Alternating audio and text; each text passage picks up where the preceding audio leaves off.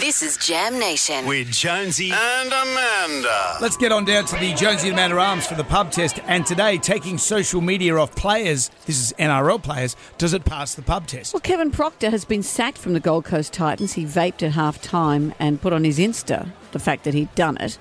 He's been uh, sacked and fined $15,000. I read an article on the weekend saying we need to take social media off these players.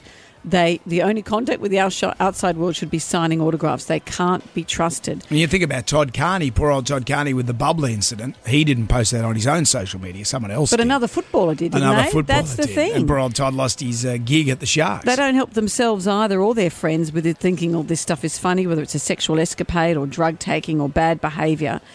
How much training do they need to behave well? Because a big chunk of their money comes from the PR they give to the club and the team and to encourage young people to take up the sport, not to take up vaping. Mm-hmm. What are they thinking? Otherwise, go back to the old days. We get $100,000 and work as a labourer, which is what the football I mean, $100,000 would be a huge amount of money for Sure. the old days. Go and make some cement. These guys are on hundreds and hundreds of thousands of dollars, and part of that is to behave. Are we asking too much of them, or is it fair enough? Taking social media off the players, is it past the pub test?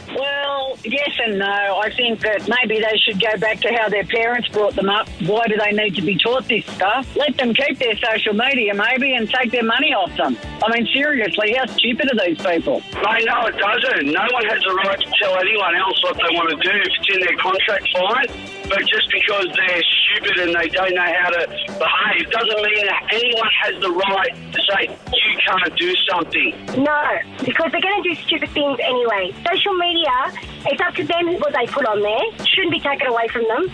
If they're stupid enough to go on social media, that's their problem. No, because at the root of it is still their behaviour, which is what's not acceptable. Whether it's caught on film or not, and it's shared with the public, doesn't matter. They're still behaving badly. They need to learn to stop being morons.